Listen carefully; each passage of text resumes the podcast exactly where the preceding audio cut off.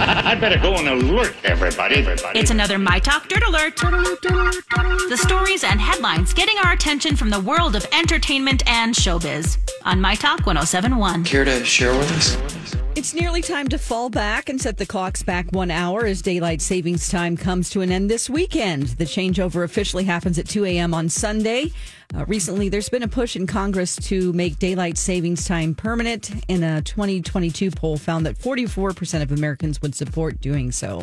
Uh, reportedly, Quavo's assistant, Joshua Washington, was also one of the victims of the tragic incident that occurred in Houston that resulted in uh, rapper Takeoff's Takeoff being killed. According to the police, uh, Washington was one of the victims that were taken to the hospital and suffered non life threatening injuries from the tragedy.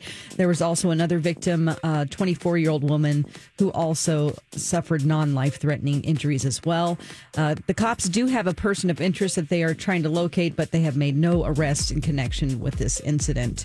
And Takeoff was a part of the group Migos, along with Quavo, uh, his uncle, and um, Offset his cousin.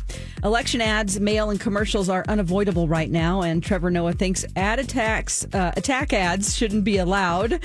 And he said they don't help because they don't just attack policy; they portray opponents as evil, inherently evil monsters that poisons the entire country. That's the latest dirt. More stories like this at mytalk1071.com or by downloading our app.